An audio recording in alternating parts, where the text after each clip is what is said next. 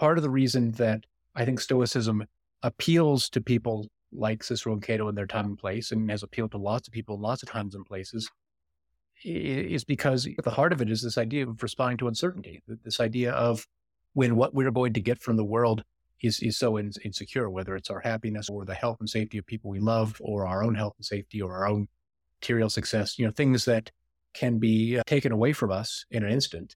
When that's the case, Stoicism, I think, has looked like a real refuge to people. That there's a part of ourselves that is always under our control. Welcome to Stoa Conversations. In this podcast, Michael Tremblay and I discuss the theory and practice of Stoicism. Each week, we'll share two conversations, one between the two of us, and another will be an in depth conversation with an expert. In this conversation, I speak with political scientist Rob Goodman. You may recognize his name from the book, Rome's Last Citizen, which he wrote with the past Stoa Conversations guest, Jimmy Soni. We discuss ancient Rome and Romans, the legends Cicero, Cato the Younger, and what their examples mean for politics and rhetoric today. This conversation helped me think more deeply about rhetoric and its relationship to risk. I think it can do the same for you too. Here is our conversation.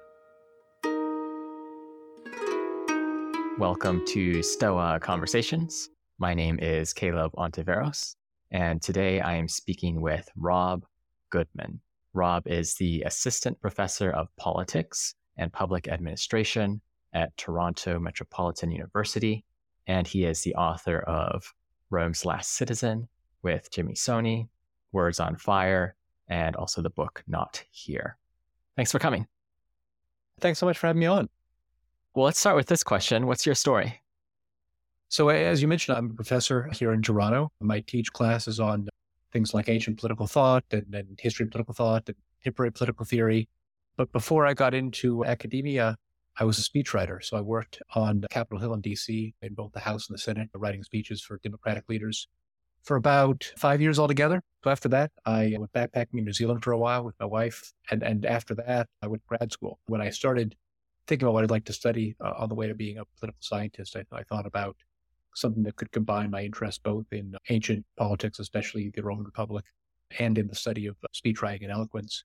So I decided to make that my focus and work on rhetoric and, and history of political thought, the idea of eloquence in political theory. So when I sat down to uh, write my most recent book, minus one, I've got one coming out of Canada in just a little bit, the next uh, this summer actually. But my most recent one grew on my dissertation work when I started thinking about uh, the idea of eloquence and why it's so important to thinkers like Cicero and why, why uh, it's such an important concept, not just in the ancient world, but for much of our political history that we inherit, and uh, why it seems less important today, and, and, what's happened to change our understanding of what eloquence does and what it means, and, and why it matters or doesn't matter. And that's really been a, a pleasure to me to combine my professional interest in speechwriting and rhetoric with my interest in the history of political thought and how ideas especially political ideas combine and, and change and, and, go through metamorphoses over time. So it led to my book, Words on Fire. It's called Words on Fire Eloquence and Its Conditions. And it's about that idea of eloquence, what it meant in the ancient world and what it might be in a world that still looks to people like Cicero for, for political inspiration and models sometimes, but of course has some really different political institutions. Uh, does his idea of eloquence still matter to us? And if not, maybe what do we lose as a result of that? Yeah. Who was Cicero?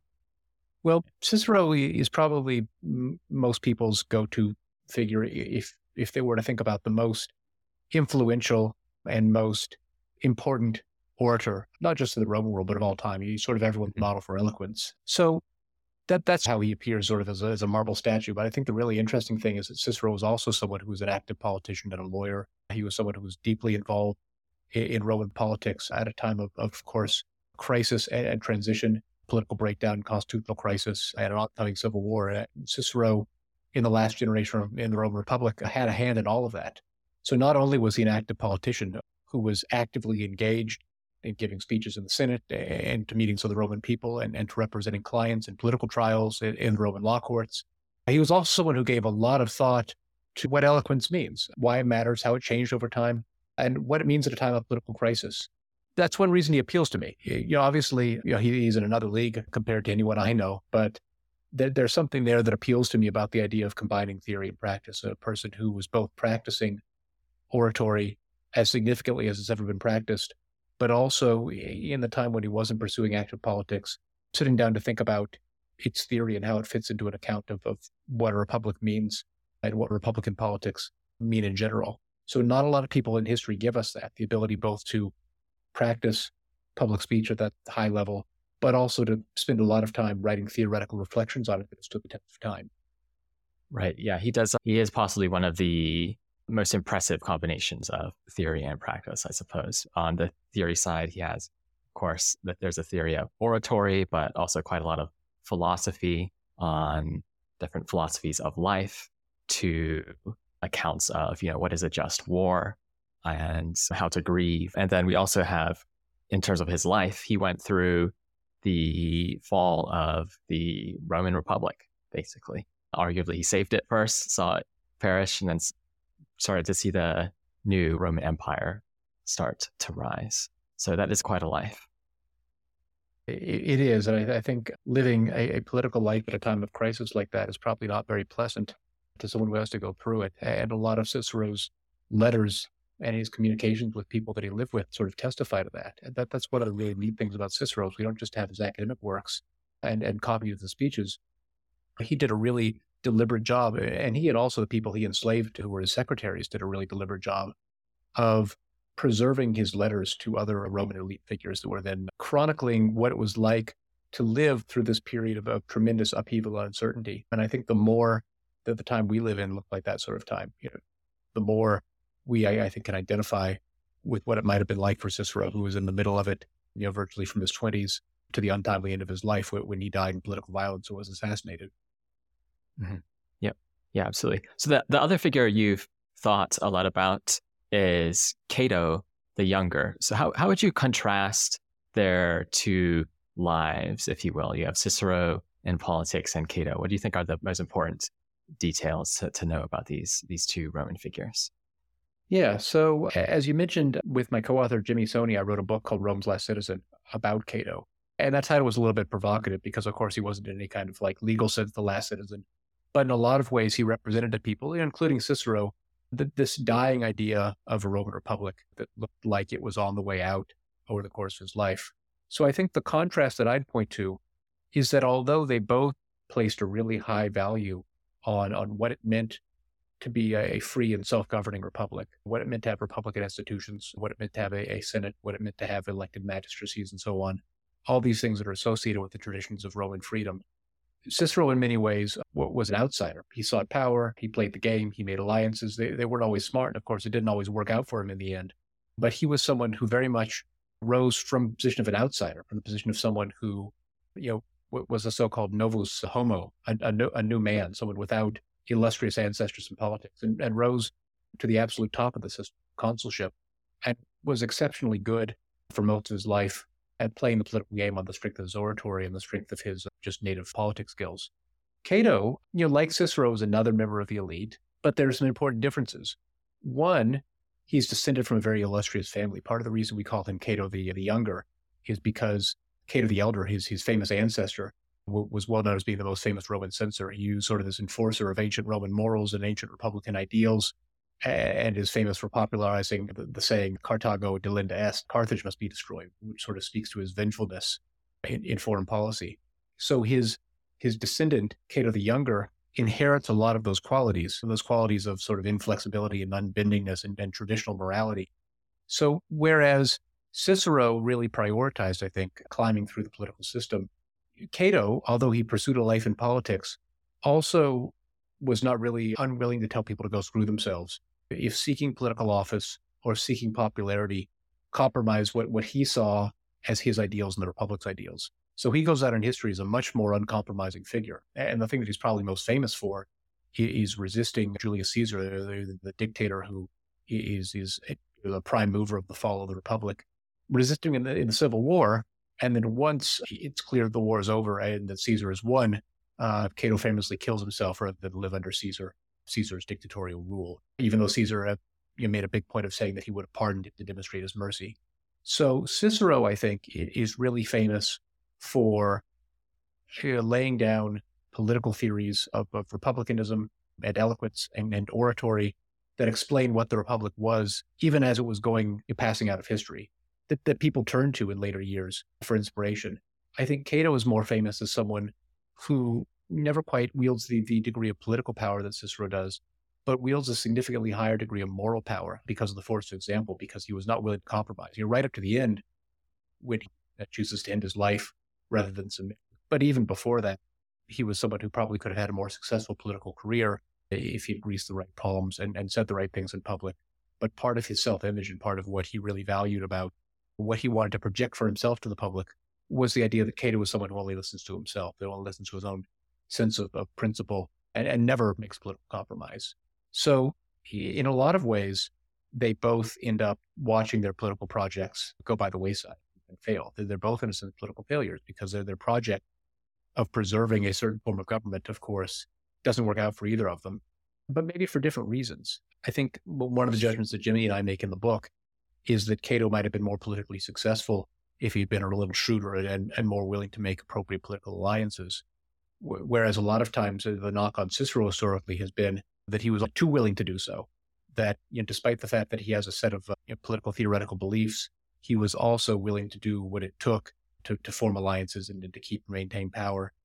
And you know what we propose in the book is that the, these are people with with very compatible goals who had a similar vision of what they wanted the Roman Republic to look like, but you know, sort of their fatal weakness on both counts was that they they couldn't find a way towards really forming a stable kind of alliance towards cooperating with one another, to, towards bending, towards blending Cicero's oratorical skill and sense of the inside game of politics and, and Cato's really inspiring defense of Republican principles. I, I think that as a more, you know, of course, they, they, they were friendly, but we describe them more as frenemies because they couldn't always agree on a strategy. And we think that with a more flexible approach and, and with a greater willingness to you know, make common cause, uh, history might have been at least a little bit different, at least in, in the, the short term. But of course, that that's one of history's great what ifs as far as we're concerned. Right, right. Yeah, I suppose if you wanted to describe Cato the younger well or admirably, you know, he would say he's exceptionally principled. But of course, you could also describe him as perhaps ignorant or even delusional about the nature of politics. And then you have Cicero, much more crafty, willing to compromise, but perhaps too willing to compromise, not so keen to die for what he saw the Republic. Uh, yeah, although. Both... well, although I will say, you know, Cicero does end up dying for it, just like Cato does. You know, the difference being that I think Cicero was trying to escape when, it, when he was caught up to by the, the troops of Marcus Antonius, who was Cicero's big enemy at the time. You know, Cato, I think, was the kind of guy who was very happy and proud to die for his political beliefs. I think Cicero, although, you know, by all accounts, he faces it very bravely in a way that Stoics would probably admire, I, I think much would have preferred to live to fight another day. So I think that's, mm-hmm. that's another difference there. Right. Absolutely. What do you personally find most admirable about Cato the Younger?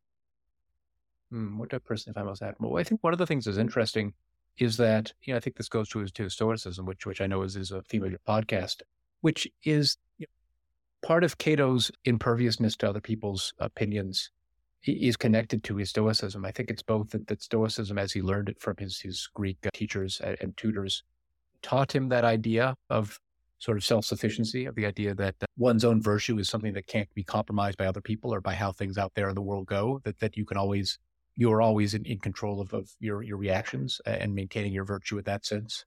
So I, I think that that's something he learned from Stoicism. But the other interesting thing is that in a lot of ways, Cato was willing to publicly identify himself as a Stoic and publicly embrace Stoic beliefs at a time uh, when that would have been a really odd position. That would have been a really uh, made him an outlier among Romans. And a lot of Romans uh, in the senatorial class, you know, people like Cicero, you know, gave him no little amount of, of political flack for for, for these really strange beliefs that he was reputed to have. So, you know, whereas I think a lot of us think about people like you know, later Stoics like Seneca and Marcus Aurelius and think about Stoics at the center of power as being just sort of synonymous with, with what it means to be Roman. Um, that was by no means the, the, case in Cato's time. To be Stoic in a lot of ways was to be un-Roman. It was sort of be, to be Greek. It was this imported philosophy mm-hmm. that was gaining a toehold as a result of people like Cato. So to be able to scorn public opinion in the way that he did, and also to be able to, you know, adopt and import a philosophy that struck a lot of people as odd, but struck Cato as very much worth living and dying for. That that's the admirable and principled side of his character. I think that's the, the flip side of his, you know, sort of inability to compromise is he was also uh, unable to compromise when it was a matter of his, his personal beliefs and his personal integrity. You know, that, that's why we enjoyed writing about him because he's such a, he's such a puzzle, I think, because the biographers, I think, love people like him in the sense that his admirable character, his admirable quality was also the, the, complete flip side of his less than admirable quality. They're the very thing that, that made Cato such an inspiring and transformative figure in the history of Stoicism and in the history of Rome was also the thing that sort of doomed him. Um, yeah, that's right. You, as you go through his his life, you see, oh, this is uh, the fruits of his principledness. Uh, you see him as a virtuous character. Then, as go, things go on and on, he's, he's faced with these different political choices. Say, an alliance with Pompey the Great, one of the his enemies, someone who he fears is going to threaten the Republic. He just, you know, th- throws out any olive branches Pompey might offer him. And you, you wish, oh, well, at this point, maybe you could have been, if not a little bit less principled, at least more savvy with, with what you were doing with your sorts of political decisions, perhaps. Yeah. That's, that's a, that's a sense you get where initially you're very excited about his character. And then you see this is the sorts of thing that can get one in all sorts of problems in the political yes. realm. It's a good, yeah, that, that's an accurate description. Yeah. Yeah, yeah. What about what about that same question for Cicero? I'm curious. You know, when you think about the admiral traits about, you know, what do you, you personally find most admirable on Cicero's side? Well, I think for Cicero, what's really admirable for me is the way that he is able to both be an active participant in this political crisis we've been talking about, but also someone who's able, you know, in his sort of moments of enforced exile or his moments of, of not being active in politics, to step back and think about what it all means. And that that's why he's important, not just in the political history of the Republic, but in in the the political theory that comes out of it and the eloquence that comes out of it. And, and I just think about what it was like to live through, you know, our, our recent upheavals, just, just living through COVID, for instance. It's one thing to just put your head down and get through the day to day, but I think the people I've really admired in that, and people who've been able to give us a sense of where it's all going and how this might be changing our world as it's happening, and in a very different way. That that's what Cicero did. I, I think the really interesting thing in, in my recent book about eloquence that I write about is how Cicero starts from the, this fact of, a political crisis and turmoil. The idea that, that an orator, a public figure like him, can no longer expect to, to dominate the political scene just on the force of his words, because it's a time when words are giving way to violence. So if that's the case, and, and Cicero sees it happening all around him, he has to start thinking about uh, why does eloquence matter, or does eloquence matter in a world where people are settling things with their fists or with swords? And he comes up with a really interesting and innovative answer that I think has been really influential, which is that eloquence is, is no longer for Cicero about necessarily winning or dominating audiences, dominating the other speaker. You know, those things are nice, but that's not the gist. You know, the gist, the real kernel of it for Cicero is this ability to endure risk, this ability to say, in a moment of political crisis, when a public speaker goes out to confront an audience, when an orator goes out to confront the Roman public or the Senate or a jury at trial, the orator shows courage and bravery and, virtus, this quality that Rome is associated with, with courage and manliness, not necessarily by, by winning and dominating opponents, but by enduring, by dealing with this enormously high risk situation, by dealing with the fact that everything could go wrong and you could lose face, which for someone like Cicero was, was worth everything, including his life itself. If, if the performance goes wrong, if he screws up, and that this is the real source of eloquence, you know, not necessarily the, the, the particular order of words you put them in, but but what happens in the process of a, a speaker confronting public risk, a speaker confronting an audience with the power to make things go very badly for him if he screws up. And in the moments where he doesn't screw up, in the moments where he's able to endure that possibility and still string together some remarkable words, that's really the moment where eloquence is born. You know, so for Cicero, I, what I get from this is the idea that faced with this political crisis and faced with this change in, in this practice of, of, of oratory he, he, dedicated much of his life to, you know, he wasn't a traditionalist. He wasn't someone who just sort of blindly clung to the old way of doing things because that's always how they've been done. He was someone who really, I think, sat down for a rethink and, and said, how can we reimagine, reimagine what oratory means, what public speech means, what my, my, my calling and my profession means? At a time when everything is up in the air, at a time of just mm-hmm. just unpolitical upheaval. And that I think is what's been really enduring about his work. And of course, it's enduring enough that, you know, some 2000 years later, you know, some guy in Canada is still thinking about Cicero and thinking with him and, and writing books about him. And, and, not all of us get to say that, of course. that's really quite incredible is that so many of his works were done as a result of exile or some amount of forced downtime. Yeah. And then yeah. it's the sort of thing we end up finding exceptionally philosophically, politically useful. So initially we have this model of rhetoric that comes down to us. And if we wanted to caricature it, we could say like, well, rhetoric, that's the sort of thing one does to persuade or perhaps even manipulate a group of people. Whereas I think that's not, as you just suggested now, that's not Cicero's picture of rhetoric, let alone eloquence. No, I, I, think that that's fair, and I think you know definitely this is something that that, that the people who study rhetoric you know, struggle with. I talk to my students about this too when we study public speaking and, and political rhetoric. Rhetoric definitely can be manipulative. It, it, it's manipulative a lot of the time, but I guess where I get off that train is the idea that, that it's not inherently manipulative. I, I think people use rhetoric as a really dirty word to to stand in for and to mean manipulative speech when there's a lot more it can be. You know, some of the things it can be for for Cicero for instance, you know, is this idea of, of enduring risk, confronting a public, bearing some kind of vulnerability on the part of, of an elite member of the, the political class who normally wouldn't have that vulnerability. You know, that's one thing. I think there's also a, a, a lot in, in, Aristotle's view of rhetoric, you know, that Cicero studied and was aware of. When Aristotle talks about rhetoric isn't the art of persuading people, it's the art of, of seeing the available means of persuasion. And that's really interesting because just like Cicero, Aristotle isn't really situating what rhetoric means in the ability to win people over. He's situating in this sort of art of perception, of, of seeing a situation, uh, of exercising collective judgment together, of understanding things. So I, I think of rhetoric as a way of, as, as, a kind of perception. It's an understanding of the situation you're in. It's an understanding of what the issue at hand. It's an understanding of the audience you confront and, and what they need and what matters to them and how they think and how they feel. And, and out of all these things, rhetoric is a way of, of coming to collective judgments, of, of thinking through difficult questions that are that concern the public under conditions of uncertainty. And, and this is important for Aristotle. It's important for Cicero. It's, it's important in the history of thinking about rhetoric.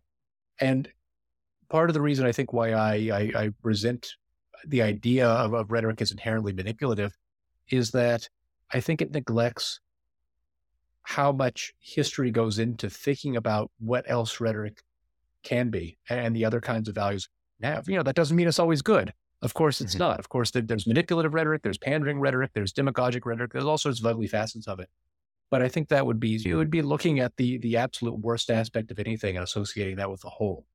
Whereas I don't, I, I think that a more intensive study of what it means um, and a more intensive study of what it means to people who practice it at a high level and how it has mattered to them and how it's mattered to their societies. It shows you how, how rhetoric and political freedom go together too. So it's not either good or bad. It's just really interesting. And of course, that makes it a great thing to study. Yeah, I suppose on the manipulation model, if you will, you have this idea that, oh, you have this some set of policies or some ideas that you want to transmit to whatever the audience is. But on the model you're sketching out, the model Cicero's sketches out, you're you're not just uh, trying to transfer ideas to some other people. You're also learning from them, engaging from them in a much more democratic way and a way that involves uncertainty and involves some amount of risks if the sorts of things you transmit are the sorts of things that, they, that don't land so well. Yeah. Yeah. And what I would say is that it's very much a two way street. If you're practicing rhetoric as sort of a monologue or as a one way street, just, just telling people what you need to tell them, you're not going to be that successful. You know, of course, part of the essence of it is this idea of, of learning and speaking at the same time. I mean, it's not like formally a dialogue. But in a lot of ways, it has this sort of dialogue properties that, that what makes it go over well is a product of, of how well one knows the audience and how well one anticipates their reactions to, to anything you know, from from a figure of speech or, or the rhythm of your speaking you know, to the to the broader argument, the broader case that you're making. And I think one of the, the resources we get from people like Cicero is how to think of ways to make rhetoric more like a dialogue and less like a monologue. You know, the point of view that I take, and I talk about this in the book, and my general point of view, is that that political societies that have to make collective judgments or democratic judgments or, or judgments among the public are always going to have rhetoric. They're always going to have some kind of form of this. The question is, does it look more like members of the elite talking down to people who's you know, they don't really engage with, or does it look like a more risky or dangerous activity where they put something at stake and where there's a possibility of it going badly and a possibility of losing out? You know, these are all aspects of, of rhetoric that I think Cicero really brings to the fore. And I think by drawing on those, we can make rhetoric a little more democratic in our time. What's sort of a model of rhetoric used well for Cicero? Well, I have a really interesting example that, I talk about. There's a moment when one of his uh, his interlocutors, the people who who's speaking who are speaking for him in his dialogue on oratory, talks about a successful trial that he had. The, the, the orator is named Antonius, and he's defending this guy who's a Roman general who is brought up on corruption charges. And you know, it's it's it's not clear whether or not he did it. Let's just assume these people are attorneys defending their clients, so he wants to give the best possible defense he can get. And, and Antonius describes the what he does at the end of the speech, which is sort of dramatically ripping off his his client's toga and revealing his battle scars underneath, which was perceived as very inspirational and perceived as demonstrating what he had sacrificed in his in his fight for the public. That he wasn't just someone who sort of sat behind the front lines, but actually was stabbed and scarred and suffered for his people's political independence. So this is really for Cicero really a model for a lot of reasons. So one, you know, it's this it's it's a dramatic gesture. You know, Cicero's oratory is full of, of dramatic gestures. Is full of what later people would call the, the sublime or the, this invocation of, of really big, swirling, dangerous emotions, not just in speech but also in gesture. I think there's there's a drama in kind of Roman rhetoric that mm-hmm. Cicero mm-hmm. talks about that I think is missing from a lot of our speech. But there's also the sense that, that, that it's a sense of risk. It's a very, it, it's an odd and dangerous gesture, you know, to strip someone partially naked in public. That's a thing that sort of inherently goes against a lot of our norms around things like clothing and things like propriety and what it means to be a, a general or what it means to be a Roman or what it means, means to be an older man. But knowing when the moment is right to do that and, and knowing or at least anticipating how this is going to go over, is what makes this gesture that Cicero talks about such an impressive gesture. A gesture performed with really high stakes, with a high risk of it going wrongly, but nevertheless finding out in the moment that it's the correct gesture for the time. That, that's the sort of thing that he he celebrates, and I make a, a good bit of in the book.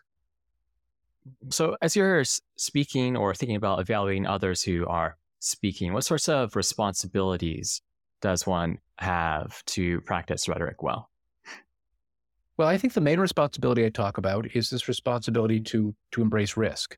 This idea that what makes rhetoric interesting and then worthwhile and a test of, of what Cicero would have called virtus is is the ability to do things that endanger one's standing, that are are important but also risky and, and threatening to one. I, I think the other side of this is that I think when speakers take these sorts of risks and say things that are dangerous and say things that are out of the box and say things that aren't, aren't protested and predicted, there's also a, a, burden on the audience to sort of rise to the challenge, to rise to the challenge of demonstrating a similar willingness to risk themselves and risk their beliefs, their convictions, their their understandings themselves, to risk a rethink of what's important to them. But I think the responsibility is on both sides. And one of the things I, I complain about the book is the way in which I think a lot of modern politics is a departure from those responsibilities. That there are a lot of tools that, that that politicians of all political persuasions can use to make their attempts to persuade the public a lot more predictable, a lot more tested, a lot more reliable, a lot more, you know, a lot safer. And these techniques are really sophisticated. They're, they're everything from from data mining people's social media profiles to using cognitive psychology um, or polling or focus grouping to test messages. So these techniques have gotten better, but at the same time, it's not like they were alien to the ancient world. You know, Cicero lived at a time when it was really easy to, to buy rhetorical handbooks that, that purported to give you the, the, the sort of solutions as to what kind of appeal to make and what kind of situation, what kind of argument works when. Uh, people have always been trying to make rhetoric more predictable, more reliable, safer for the people who practice it. So the thing that I get from his example is not that, that we're living through a big technological change that's ruined everything, but that you really need a culture of valuing oratory and valuing risk to give political actors the, the wherewithal and the interest in, in saying no to some of these things, in saying that when one sets out to try to persuade a public, there are things that matter as much as success, if not more than success, that there's a kind of virtue in doing it well, regardless of the outcome. And I think that there aren't a lot of politicians in, in 2023 who would identify with this. This is one of the things I think we can get from the Roman example, that, that other things matter in addition to success. Mm-hmm. Yeah, there's this idea of craft that's, I think, poured into the many practices, but rhetoric being one of them. And to be yeah. good at a given craft, you don't always need to get the desired desired outcome. Mm-hmm. Yeah. I am curious if there are other responsibilities on the audience, audience's side that we have when we listen to people giving particular messages. So, you know, one is responding, I suppose, appropriately, but just to be a little bit more precise, I suppose it's responding with a our own convictions or managing when the speaker maybe challenges the audience or says something slightly out of the box appropriately. But what else would you add to that, or maybe could you uh, detail that in a little bit, a little bit more than I just? Well, I think the audience's responsibility, as I see it, is all about I think this willingness to be changed by what we hear. I, I think what we believe and how we orient ourselves in politics and how we think about what matters is a really deep part of who we are. It's really central to our identities. If you ask people who they are, what are the first people, you know, what are the first things they'll tell you? Mean, maybe not in every conversation, but but as you get to know someone, you'll learn about their political convictions. You'll learn maybe about what party they support. You'll learn mm-hmm. about how they came to believe what they believe. You'll learn about their philosophy. These things are, are constituent parts of who we are. They really matter to us. But but really powerful, challenging rhetoric can change our convictions and change our beliefs. And that means it can change who we are. And that's a really scary and dangerous thing.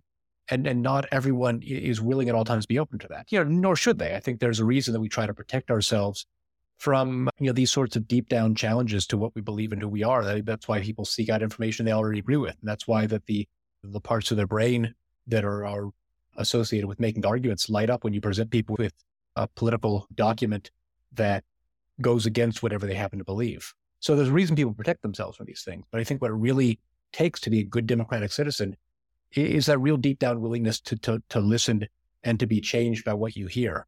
But what I, what I suggest in, in my writing is that I don't want to blame people, ordinary people, people who listen, you know, pe- people like me, not, not people who are, who are speaking to audiences of millions, but, but people like me and you, um, or you, you, you have a podcast. So there are a lot of ways you're both camps, but you know, people like me who, who listen and are democratic citizens, I don't want to blame ordinary people because I think the situation we find ourselves in, in which a lot of people avoid having their minds changed, which a lot of our political associations are just sort of tribal and just sort of knee jerk reflexes. A lot of that comes from, I, I think, the sort of degraded environment we live in, which, which we don't see our, our political leaders, our political elites taking those kinds of risks. So I talk about rhetoric as, as, as risk sharing or, or mutual risk taking or mutual vulnerability. But I, I, also think that, you know, as, as Spider-Man says, with, with great power comes great responsibility. I, I think a lot of the responsibility for changing the place we find ourselves in comes from the top, comes from the elite. I, I think it's reasonable to, to sort of shut our ears and not be persuaded if if we don't hear from from the elite a willingness to to risk themselves, a willingness to speak more spontaneously, a willingness to have things go very badly because they're embracing that degree of spontaneity. And I think unless and until that happens, I think it's also reasonable on the side of the public maybe not to listen as well as we ought to. Yeah, right. Yeah, I suppose so much political activity seems either like performance. You know, there's a model of legislative bodies as bodies that are supposed to be deliberating towards different ends, but by and large, it seems like what most legislative bodies do in the states at any rate involves more a matter of performance rather than deliberation. Or you have on the listener side a matter of consuming those performances. It's more of a consumptive thing rather than something that could threaten a change of opinion, which right. is which is less than ideal in many ways. But yeah, I think it's even many things that I would find myself listening to that might be challenging or that I might think oh, this is causing me to think about a particular thing, whether it's a given podcast or lecture, what have you. If I sit back and think about what I'm really doing when I do those activities, it's much more of a consumptive one rather than one where I'm willing to change or update a, a given belief. I think that's true across the board. Yeah, I, I think you're right. I, I, think that that there's a lot of interesting stuff written about this. Jeffrey Green wrote a book that I teach my students a lot called The Eyes of the People. And it's about kind of coming to terms with the fact that most of us perceive politics. We we relate to politics as spectators. We are consuming, we're, we're watching, maybe we're, we're doing kind of small things like occasionally vote or occasionally you click like on social media. But for the most part, we, we don't relate to politics as the sort of active decision makers. We relate to politics as, as spectators. And I think that's not, not necessarily the end of the world, but it does sort of change the, the equation for what can be expected of regular people in politics. So I think mm-hmm. one way of reacting to this is we, we should strive to make politics more democratic. We need more power and more rules for ordinary people. And I agree, and I think that's great. But as long as we relate to politics as spectators, I think that also means we need to think about the quality of our spectating um, and how that's shaped by the quality of what we hear from political elites.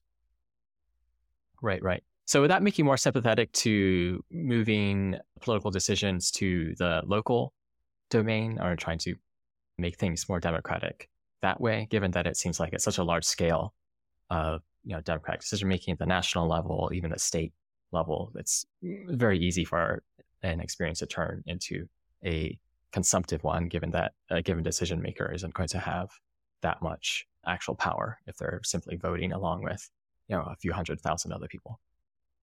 Yeah, I think about this a lot. I, I think there's a lot to be said for that. You know, for the idea that when I when I think about what's important in the tradition of thinking about eloquence, there's this immediacy. There's a sense of being in the room where a decision is being made and, reacting to the words that, that you are that are being said while you're there and being able to listen and participate and, and react in the moment.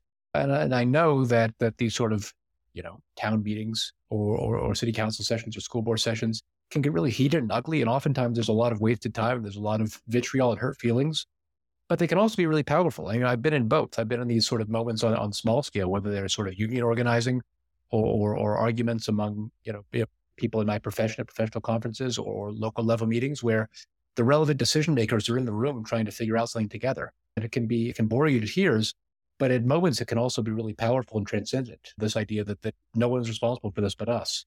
You know, of course, the difficulty I think is taking that and figuring out how to solve large scale problems of the kind that we have to deal with on a human sized, meaningful scale. And that's really, really hard. And I don't have a answer to that. I, I think a lot of smarter people struggle with that. But you know, one thing that I think appeals to me is the idea that when we make, when we figure out political decisions, part of what's relevant is not just what we should decide, but at what level should something be decided? Can we decide things at the most local possible level for any given issue? And I think that's an important principle to keep in mind. Mm-hmm. Right. Yeah, that's useful. So I suppose one yeah. alternative model to rhetoric is more conflict oriented, where instead of thinking about trying to determine the truth of a given matter or being open to being persuaded about another matter, it's much more coalitional. You, know, you have your point of view and the other side has their point of view. There's no willingness on the other side to be vulnerable or submit themselves to any kind of change. And this, so we get a picture of political engagement that's simply like conflict oriented and trying to win. What do you say to people who, on you know whatever position, have that sort of view where they think, look, the discussions discussion's over. It's been over for decades. Let's let's try to win now. Yeah, well, I think that's always part of it. You know, rhetoric wouldn't have any sort of thing motivating people to do it if the stakes weren't high. And one thing that I get from Cicero is this idea that settling things with words is so valuable because the only other alternative is, is settling things with, with fists or weapons. I, I, think about all these these great moments that he narrates in his dialogue, in, in which people like him and his mentors are, are trying to keep the peace and, and failing, and things are breaking down into civil war. So this idea that being able to settle these major questions you know, simply through talking in a lot of ways is just magical. But of course, we have to accept that we can do that. We have to accept that the stakes matter. We have to accept that there's something at stake and, and people have to be motivated by winning and losing. And that, that's completely, I think that's completely part of the process valid. I guess all I'm trying to say is that that's not all there is to the process, that, that what also matters, not, not just sort of the, the personal character and the personal virtue or ethics of, of the, the person speaking, but also how the ways we negotiate these things, the way we do problem solving in public, the way we do collective judging in public, how these ways shape the kind of society we're in. You know, so just as I think we want to be a society that, that settles things with words rather than fighting, I think we'd also want to be a society that settles things with particular kinds of words, with, with, with you know, not, not special words eh, eh, per se, but with with, with models of what public speech should look like. You know, models that involve sort of give and take, models that involve dialogue rather than monologue, and models that sort of kind of leads down to size a little bit in a democratic fashion. These things are all, I think, all part of the equation as well, as far as I'm concerned. Mm-hmm. Right. One question I wanted to ask is about Rome generally. So, of course, there's always the question: yeah. Are we Rome? That many Western countries tend to ask themselves. And they're often looking at, though not always, they're often looking at the late republic. How useful of a political analogy do you think the late republic of Rome is for states like Canada or the US today? Yeah, yeah, that that's a, that's a hard question. That's a question that comes up a lot. Yeah, in, in some ways it is, in some ways it isn't. So I think one way that it is, is that what the Roman Republic looked like was a, a, a system that had a lot of you know, Republican commitments, commitments to competitive politics, you know, even though it was among an elite, you know, public contestation, public voting, elections, you know, things that are not quite democratic in our sense, but have a large role for the people to play and have a large role to bring the people into contestation with the elite. You know, things that we'd recognize as values that are, that are not that different than our own. And then also dealing with the fact that the society that has those institutions is also a society that that that that, is a world hegemon, is a world power. It is accumulated empire, and in a lot of ways, that people have looked at the analogies between the you know the American empire, between American world hegemony and power, and and Roman world hegemony and power as its own kind of you know smaller Mediterranean world. This idea of this sort of very old conflict between wanting to be a power abroad, but also wanting Republican freedom and limited government at home? And do these ends, is there blowback? Do these ends come into conflict? So these are a lot of the ways that I think people have looked to Rome for examples. I, I think another way that is such a powerful example is looking at what constitutional crisis looks like. You know, of course, it's not the only constitutional crisis in history, but it's sort of the foundational one. When, when the American founders look back, you know, even with people as early as Machiavelli look back and think about what happens when a republic falls in, into into dictatorship and, and one man rule, Rome is the go-to example. So it's, it's in that way, it, it's a cautionary tale, even if it's not a perfect parallel. You know, when you know when George Lucas is, is trying to think about the what he's going to put in the Star Wars prequel, and he's talking about a galactic republic turning into an empire, that that that whole thing is is patterned on, on the model of Rome. So it's really deep in our in our cultural memory in a lot of ways. So that's one thing. I mean, some of the ways in which I think it's it's not entirely parallel, or is just it's a you know different economic system, you know, system that, that's based on slavery, a system, of course, in which you know the the only political power are men, a you know, system in which politics has to be done on the face to face level and not kind of mediated in any area that, politics is essentially just sort of a face to face affair. You know, things like like rumor and, and word of mouth matter because there, there's no mass media to speak of. So you know these these are details, but they're details that that matter because I think sometimes people, you know, maybe even me sometimes look a little too uncritically at like, oh, it's a it's a it's a Republican government that's also running an empire and has a constitutional crisis, and think, boom, just like us. Well, yeah, maybe in some ways, but but in some ways, I think the details and the differences matter just as much. Well, is there anything you'd like to say about Stoicism while I have you? Any quick takes or reflections on uh, how Stoicism has developed, how you've changed your your mind about Stoicism, if at all, as a result of doing these projects. Yeah. So I think you know one thing that that really interests me is the ways in which you know these two figures I spent a lot of time with, you know, Cato and Cicero, are both associated with Stoicism. You know, Cato a little bit more than Cicero. Cato's sort of famous as the Roman Stoic, the person who sets the model for what Stoicism means. Cicero has some nice things to say about Stoicism, but he's also sort of willing to make fun of it and dissociate himself from it, which is not surprising. But I guess part of the reason that I think Stoicism appeals to people like Cicero and Cato in their time and place and has appealed to lots of people lots of times and places is because I, I, think sort of at the heart of it, as far as I understand it, and I'm no sort of specialist on it, but I think at the heart of it is this idea of responding to uncertainty, this idea of when what we're going to get from the world is, is so in, insecure, whether it's our happiness or, or the health and safety of people we love, or our own health and safety, or our own material success, you know, things that can be uh, taken away from us in an instant. When that's the case, you know, Stoicism, I think, has looked like a real refuge to people. This this sense that that there's a part of ourselves that is always under our control. There, are things that we can draw on to uh, fortify ourselves against these things. And I think there, there's sort of critiques of that that approach as well. But as far as I'm concerned, at least I could say that I, I, I both see why it's so appealing to people situated like Cato and Cicero are situated, and also appealing to people who are situated now in a time that you know maybe is not quite fall the Roman Republic levels of upheaval, but sometimes look as if it might be, in which we're living through a, an extremely turbulent time that looks to get more turbulent. And I think Stoicism both gives people sort of an armor against that, but also gives them the means and wherewithal not to withdraw from society, but to be active participants in it, even as they recognize that there are some things that that, that, that can't be touched by what goes wrong. Mm-hmm. Excellent. Well, is there anything else you'd like to add? No, that's great. It's been a pleasure talking about this stuff with you. Thanks for listening to Stoa Conversations. If you found this conversation useful, please give us a rating on Apple, Spotify, or whatever podcast platform you use, and share it with a friend. We are just starting this podcast, so every bit of help goes a long way. And I'd like to thank Michael Levy for graciously letting us use his music. Do check out his work at ancientlyre.com. And please get in touch with us at stoa at stoameditation.com if you ever have any feedback or questions. Until next time.